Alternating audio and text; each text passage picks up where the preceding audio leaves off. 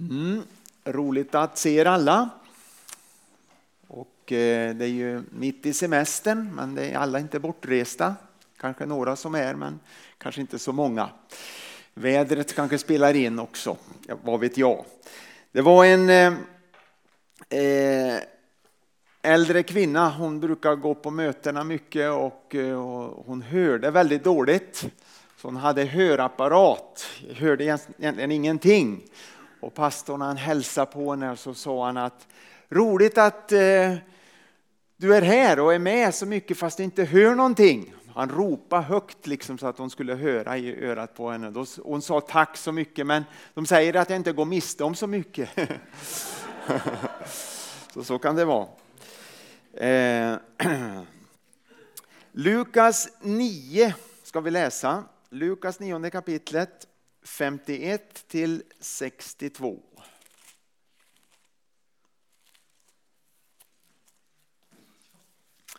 Och vi ska läsa från eh, till och med 62 versen. Och temat är efterföljelse, att följa Jesus. Och då läser vi från eh, eh, när Jesus är på väg till Jerusalem. Och han tar vägen genom en eh, samarisk by. Och samarierna och judarna de var inte så goda vänner som ni kanske känner till. Samarierna var ett blandfolk, en blandning mellan judar och hedningar. Och de dyrkade inte Gud i Jerusalem, utan de hade sin egen plats. Det var en stor skillnad och det fanns många andra skillnader också.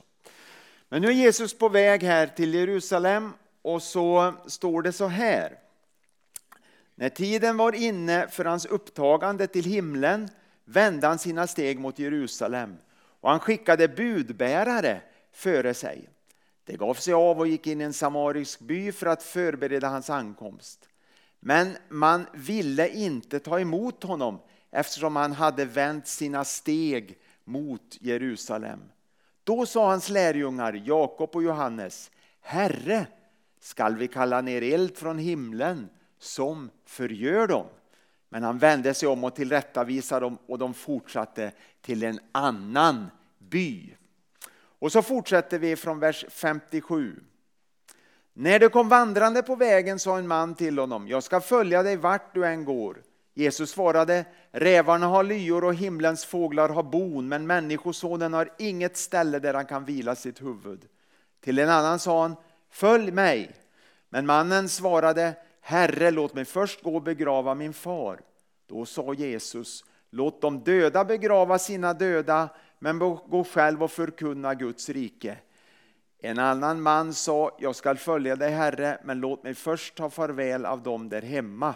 Jesus svarade, den som ser sig om när han har satt sin hand till plogen, han passar inte för Guds rike. Vi ber tillsammans.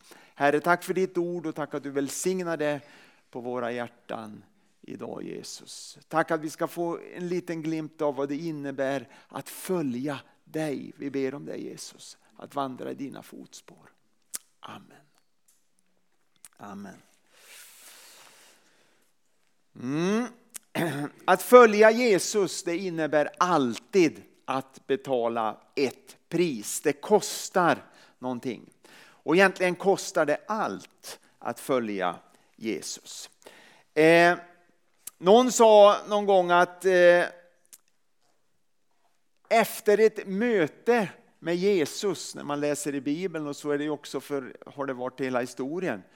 Men efter ett möte med Jesus, som vi tänker mest i Bibeln då när människor mötte Jesus, så var det ingen som gick ifrån det här samtalet och sa så här att det var ju ett eh, trevligt, allmänt lite småtrevligt samtal vi hade, jag och Jesus. Så var det ju aldrig. Utan det var ju väldigt utmanande. Eh, inte jobbigt så, utan så, det skulle vara outhärdligt för Jesus var ju eh, så att kunna ta människor. Men det gjorde alltid någonting, det berörde alltid människor, hans möten, hans samtal. Och det gjorde någonting med människor. Och eh, man kan säga så här att en uppgörelse med Gud, med Jesus i våra liv, det är aldrig någon sån där behändig sak, någon enkel sak, utan det är någonting som kostar på. Så är det alltid. Det är därför många människor också undviker de här närmare mötena med Jesus. Många människor är på flykt. En eh, man som heter Peter Paulsson, han är generalsekreterare i Open Doors i Sverige. Open Doors är en organisation som eh, arbetar för att hjälpa och uppmärksamma förföljda kristna. Han skrev så här i en av deras tidningar. Att vittna om Jesus kommer alltid att bryta med ett lands normer och kultur. Det blir alltid en krock med kulturen, med samhället om man är ett vittne för Jesus. Det blir alltid så. Eh, länder med svår förföljelse naturligtvis. Vi tänker på länder som eh, eh, Nordkorea som är extremt eh, där är det oerhört radikalt att, att, att följa Jesus. Det krockar direkt. Kina, Mellanöstern, men jag skulle vilja påstå även i vårt västerländska samhälle, även i Sverige, är, kostar det på och det blir en, en krock med kulturen på något sätt. Även om vi lever i en efterkristen kultur, många människor ändå är präglade av kristendomen.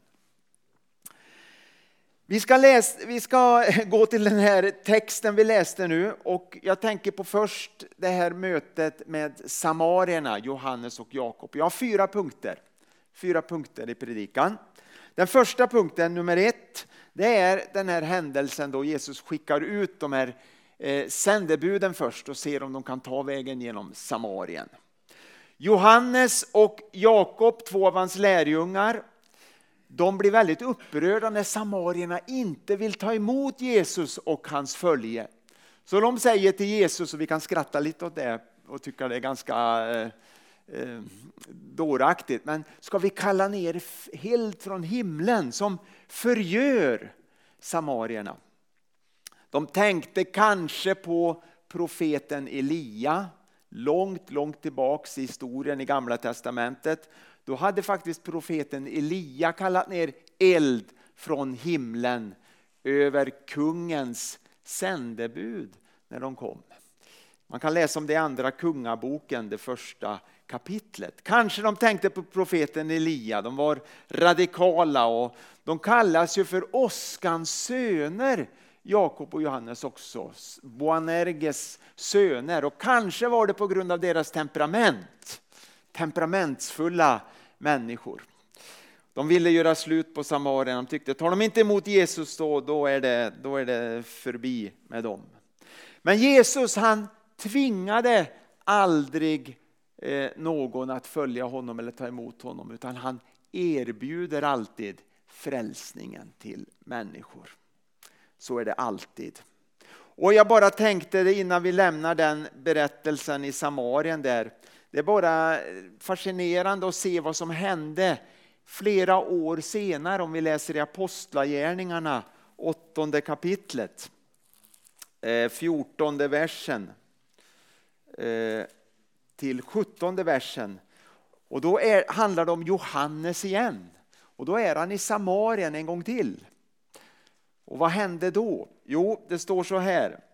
Då apostlarna i Jerusalem fick höra att Samarien hade tagit emot Guds ord sände de dit Petrus och Johannes, där, alltså många år senare, som reste ner och bad för de troende att de skulle få helig ande. Ty ännu hade anden inte kommit över någon av dem, de var bara döpta i Herren Jesu namn. Men nu la apostlarna sina händer på dem och de fick helig ande.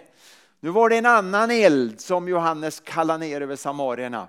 Nu var Johannes en förändrad människa, en förvandlad människa. Det var inte eld som skulle förgöra utan det var eld som skulle uppfylla samarierna med kraft och kärlek och det nya livet.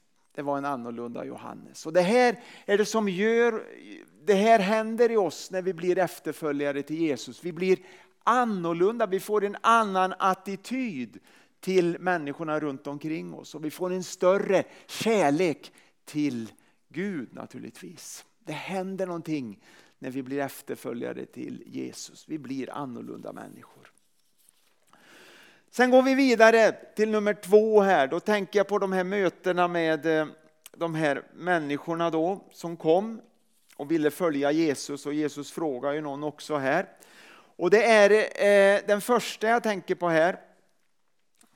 Det var en skriftlärd säger Matteus. Lukas skriver inte det men Matteus som har en parallellt här säger att det var en skriftlärd som kom fram och frågade eh, vad han skulle göra. Jag ska se här, så slå upp texten igen. Eh, att han ville följa Jesus. Och då säger Jesus, vi kan lägga upp texten här igen på, på skärmen. Den här farisén, den här mannen säger jag ska följa dig vart du än går. Men Jesus svarade att rävarna, lyor och himlens fåglar har bon men människosonen är inget ställe där han kan vila sitt huvud.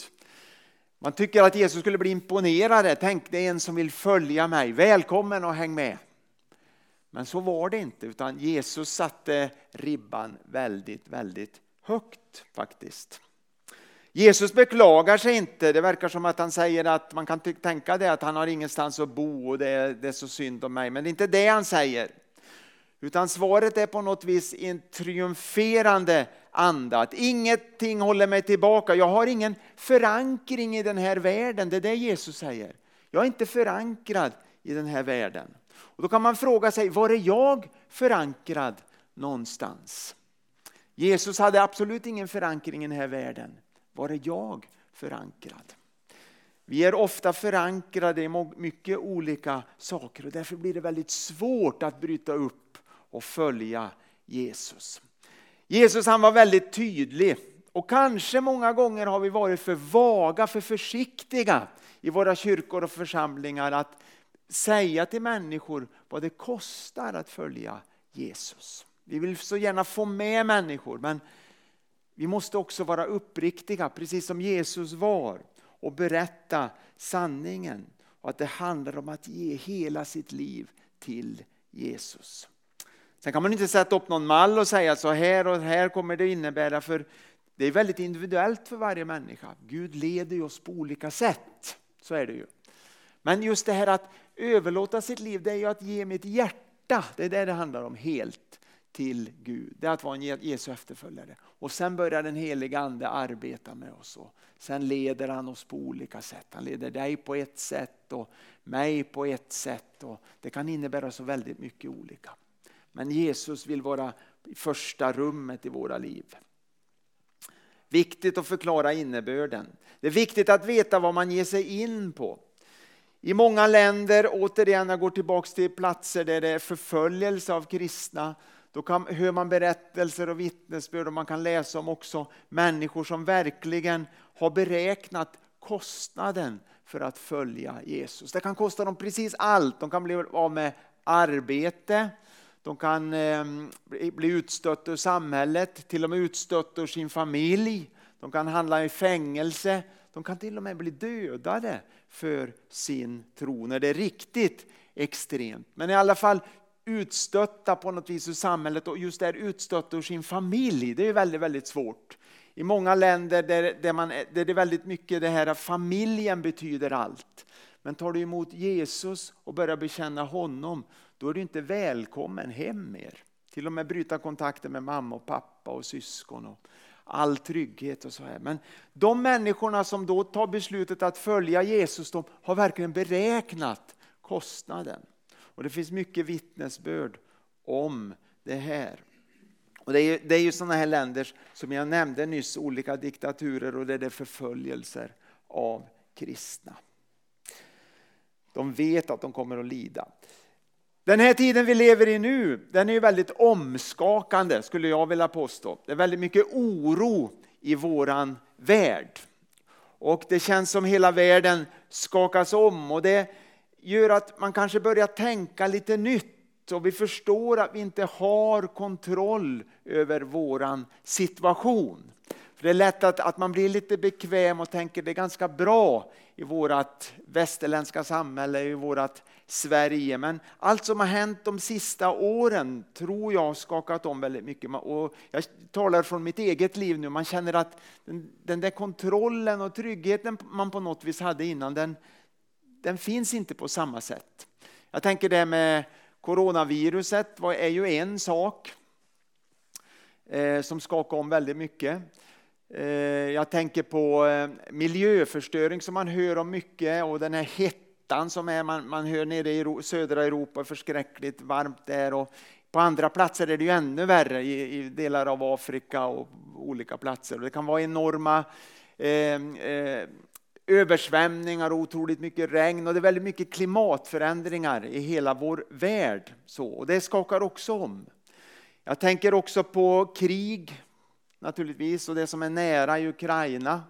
Det gör att också man känner det här att det, det finns nära oss. Det går liksom inte att undvika, det går liksom inte att fly från det. Eh, jag tänkte inte så för, eh, för några år sedan om jag ska vara ärlig. De sista åren så har jag också känt det där att det, planeten, jorden, det är ingen trygg plats mänskligt sett. Och det gör ju också att man blir mer, det positiva som det gör, det gör att man blir mer beroende av att söka Gud och ha sin trygghet i honom och vara förankrad i Gud. Så det är inte bara negativt, naturligtvis det här är inga positiva saker. Men det negativa och det som är svårt kan få någonting positivt med sig. Och det är ju att vi söker oss närmare Gud. Och också känner kanske mer, ta, värde, alltså, ta vara på varandra mer, få större kärlek också till våra medmänniskor på ett annat sätt. Ja, Mannen han verkar bestämd här att han skulle följa Jesus. Men Jesus gav honom fakta. Han sa varken ja eller nej att du får följa mig. Och det återkommande i Jesu undervisning och hans möte med människor att det handlar om att beräkna kostnaden. Och kostnaden har så många vinster. Vi kan tänka att det, det här kostar alldeles för mycket men det är så stora vinster. Tänk att få frid i hjärtat, frid med Gud och en glädje i Gud. Ett nytt liv tillsammans med Jesus. Att få uppleva den heliga ande i sitt liv. När jag ger mitt liv till Gud så blir jag fylld av, av, av den heliga Ande. Jag blir fylld av det nya livet. Jag blir fylld av glädje och Guds frid. Och vi får en ny tillhörighet. Vi tillhör inte längre det världsliga riket utan vi tillhör Guds rike. Ett nytt rike. Ett nytt liv. Så frågan är, är vi beredda att betala kostnaden?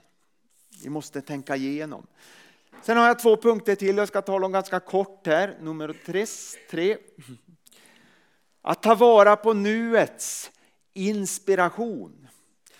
Det kom en lärjunge enligt Matteus, det står inte heller i Lukas att det var en lärjunge, men Jesus säger så här, följ mig, vers 59, men mannen svarade, Herre låt mig först gå och begrava min far. Då sa Jesus, låt de döda begrava sina döda, men gå själv och förkunna Guds rike. Han ville vänta och skjuta upp beslutet att följa Jesus. Så han använde sin far, sin pappa för att kunna avvakta här. Han sa att han ville vänta tills hans pappa var begravd. Och då kan vi tänka det här är ju grymt av Jesus. Får han inte ens begrava sin pappa, vara med på begravningen? Det, det, är ju väldigt tufft. Men det är inte det som den här bibeltexten säger. Och känner man till kulturen där så vet man att han skulle inte vara där och prata med Jesus om pappan var död. För begravningen sker ju kanske dagen efter. Och eh, han skulle inte ha tid att, att komma och prata med Jesus utan hans pappa levde antagligen och kanske kommer att leva många, många år. Utan det var ett talesätt man använde, att begrava sin pappa. Det var att vänta till mina föräldrar eh, inte levde längre. Och det kunde ju vara långt i framtiden. Och det finns en berättelse också från nutiden, eller ganska nyss i alla fall. Så var det en ung lovande man, han hade många talanger. Och han var från ett arabiskt land och han blev erbjuden en plats i Oxford i England för att studera. Och då svarade han så här, det var svaret. Jag vill vänta till jag begravt min far. Och pappan han var lite drygt 40 år gammal. Så det är ett talesätt så. Den här mannen han, eh, han var inte beredd att följa Jesus. Och Det kan låta lite motsägelsefullt mot det förra vi talar om att beräkna kostnaden, men det är också viktigt att våga gå på det vi känner här och nu, annars kanske det aldrig blir av att vi följer Jesus. Och Det gäller i livet allmänt det här att våga också fatta beslut, men i våran vandring med Jesus i synnerhet. Att nu är den välbehagliga tiden, så är det också många gånger. Att det är nuet det handlar om, att ta vara på det och fånga det och våga säga ja och följa Jesus. Det är väldigt viktigt. Eh, han kunde inte vänta i flera år, den här mannen, eller någon längre tid, för då skulle Jesus vara både död, uppstånden och tillbaka i himlen igen, så då blev det ingen efterföljelse här på jorden. Utan det var nu Jesus sa, följ mig, nu ska du följa mig, inte vänta. Och vad vi gör med att följa Jesus, vad gör vi med det? Vi har ingen morgondag utlovad. Vi har ingen, inget imorgon utan det handlar om vad jag gör här och nu med Jesus, med Jesu kallelse. Och det är ju väldigt utmanande också för mitt liv. Vad gör jag när Jesus kallar mig här och nu? Till sist, nummer fyra. Att helhjärtat följa Jesus med hela hjärtat. Det var en man som erbjöd sin tjänst. Jag ska följa det här, men låt mig först ta farväl av dem där hemma. Det är ju lite snarlikt kan man tycka. Jesus svarade, den som ser sig om när han har satt sin hand till plogen, han passar inte för Guds rike. Det går inte att följa Jesus halvhjärtat, utan det handlar om helhjärtat. Eh, det verkar som den här mannen ville komma, kolla upp läget lite och sen bestämma sig. Kanske kolla upp, kommer det något bättre kanske? Kanske finns något bättre jag kan göra av mitt liv. Jesus verkar intressant och spännande men kanske det finns något annat som dyker upp. Men så kan man aldrig resonera med Gud, så kan man aldrig resonera när Jesus kallar oss att följa honom. Utan det handlar om att ge upp sitt liv och ge vårt liv helhjärtat till honom. Han var inte fokuserad utan han såg sig tillbaks. Han ville liksom gå tillbaks hem och så överväga. Det handlar inte om att beräkna kostnaden här utan det var mer det här att han, han var inte beredd helt enkelt. Plogarna på den här tiden var lätt lätta berättas det. Inte som här där man måste hålla med två händer när man plöjer. Utan det höll man med en hand och så säger Jesus där att eh, eh den som, eh, om man har satt sin hand till plogen så passar den inte för Guds rike. Och då var det lätt att plogen också välte om man inte var fokuserad och höll ett öga på den. Så det var ett problem. Så att det här handlar om att vara fokuserad framåt, koncentrerad att följa Jesus. Det handlar om att gå framåt, se framåt, inte se bakåt. Fästa vår blick mot honom, eller på honom, mot målet. Och så är det bara framåt som gäller när vi följer Jesus. Ett avslutande bibelord, första Korinthierbrevet 9, 24 till 27 så talar Paulus om det här också. Första Korinthierbrevet 9, 24 till 27. Och Det handlar om att vara fokuserad när man följer Jesus. Då står det så här. Ni vet ju att alla löparna i en tävling springer men att bara en får priset. Löp då för att vinna det. Var och en som tävlar måste försaka allt. Löparen gör det för en krans som vissnar, men vi för en som aldrig vissnar. Jag har målet i sikte när jag löper och jag slår inte med hand i luften när jag boxas.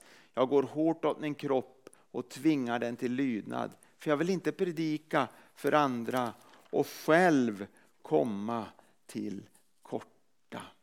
att inte låta någonting distrahera oss när vi följer Jesus. Det berättas att i Korint så var tredje sommar så hade man stora tävlingar, de kallas de istniska spelen. Det var som OS ungefär, en föregångare till olympiska spelen. Och då hade man en löpartävling som var 185 meter lång. Och för att en idrottsman eller en löpare skulle kunna delta på den tävlingen så måste han visa självkontroll på alla sätt. Och eh, bland annat måste han ha legat i träning tio månader innan, hårdträning tio månader innan. Och sen måste han också lova eller gå i ed på att han skulle underordna sig de regler som fanns. Och så kunde han delta på de här tävlingarna. Och det var de tävlingarna Paulus såg framför sig och korintierna förstod precis vad han menade och vad han talade om. De här löparna på tävlingsbanan. Och det är bara en som vinner priset. Vi ska vara fokuserade som den löparen för att komma först fram till målet. Skillnaden är naturligtvis för oss är det inte bara en som vinner priset utan alla kan vi vinna priset när vi kommer i mål. Det är ju en skillnad men bilden är ändå talande. Och sen går han in lite på boxning. Att inte boxas i luften. Och sen säger han att han går hårt åt sin kropp för att kuva den, disciplinera sig själv. Och så talar han om självförsakelsen som är absolut nödvändigt för att nå målet, att komma i mål en dag. Så att det är väldigt viktigt att fokusera framåt, att inte se bakåt som vi kanske många gånger frestas att göra. Så att den här texten och det jag talat om idag, det handlar om att beräkna kostnaden. Det är det enda som gäller. Det handlar om helhjärtat följa Jesus. Och sen är det också nuet, när Gud kallar mig verkligen, när jag känner den heliga Andes kallelse i mitt hjärta att följ mig. Då är det viktigt också att jag säger ja och gör det vid den tidpunkt då Herren kallar mig och inte väntar. Och så handlar det om att fokusera varje dag på målsnöret, att se framåt, att inte ge upp förrän man är i mål. Och det är en utmaning för en annan också. Jag tänker att jag har ju inte egentligen många år, mänskligt sett har jag inte så jättemånga år kvar. Och då tänker jag, vad gör jag av mitt liv? Jag är, fyller 63 år, tiden går fort. Men om, jag tänker så här, om 17 år då är jag 80 år. Och det, det tycker jag inte är så gammalt idag, men när jag var yngre då var det väldigt, väldigt gammalt tyckte man. och så där. Men det, åren går så fruktansvärt fort. Och vad gör jag med mitt liv? Vad gör jag med min tid? Ger jag den åt Gud? Gör, gör, förvaltar jag det uppdrag som Herren har gett mig? Till hundra procent. Eller är jag för splittrad och ser mig för mycket bakåt eller för mycket åt sidan? Det här är väldigt viktiga frågor. Eh, allt vi gör till Gud det är ingenting vi behöver ångra någonsin. Utan när vi väl kommer hem en dag så kommer vi bara känna en glädje och tacksamhet för allt vi har gjort eller allt vi har gett till Herren. Och Det handlar inte om, som Åke sa mycket riktigt inledningsvis, om massa prestationer och sånt. Det är inte det det handlar om, utan det handlar om att ge mitt hjärta till honom. Det handlar inte om att bli en galen fanatiker eller någon konstig, märklig typ, som det så tänker en del ibland. Det handlar inte om det, utan det handlar om att vara en överlåten Jesuslärjunge. Då blir man himmelsk men samtidigt jordnära. Det kan låta motsägelsefullt, men det, så blir det. Man får stor kärlek till Gud och stor kärlek till sina medmänniskor. Gud vill använda oss, och ge inte upp. Även om du är äldre, så släpp inte blicken från målet utan fokusera. Och håll ut ända tills du är i mål. Du kanske är skröplig och känner dig svag och känner att jag orkar inte mycket. Men Gud har användning för dig så länge du lever här på jorden. Han har det. Så länge du andas och finns kvar här så finns en uppgift. Och Gud skräddarsyr uppgifterna för oss också. Så det, så det fungerar, så det passar in i de gåvor och de eh, förmågor jag har. Så du kan tjäna honom på ett fantastiskt sätt. Och du kommer uppleva en glädje och en fantastisk tid. Även de, de, den tid du har kvar kommer att bli den bästa. Jag lovar dig om du ger ditt liv helt till Herren. Ska vi be tillsammans. Tack Jesus för den här söndag förmiddagen. Tack för var och en som är med här i, i vår gudstjänst. Du ser både ung, medelålders och äldre Herre. Tack att du välsignar oss och tack att du ger oss kraft Herre. Jag prisar dig för det Jesus. Och hjälp oss att hålla ut Herre. Du ser att det, det är tufft många gånger. Även om vi inte upplever förföljelse öppet så är det ändå tufft och, och många gånger och det drar åt olika håll och det är svårt att fokusera ibland Herre. Men hjälp oss Herre, tack att vi får överlåta våra liv och vara beroende av din guidning och din ledning Herre. Och tack, hjälp oss att också gå vägen rakt fram Herre, vi ber om det. Att inte vika av vare sig höger eller vänster utan följa den väg som du har stakat ut för var och en av oss Herre.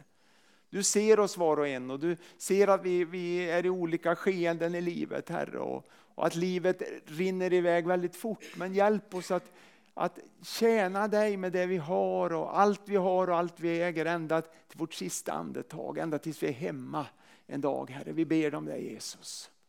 Herre, tack att vi ska nå mållinjen i triumf Herre. Vi tackar dig för det Jesus. Amen, amen. Halleluja Jesus.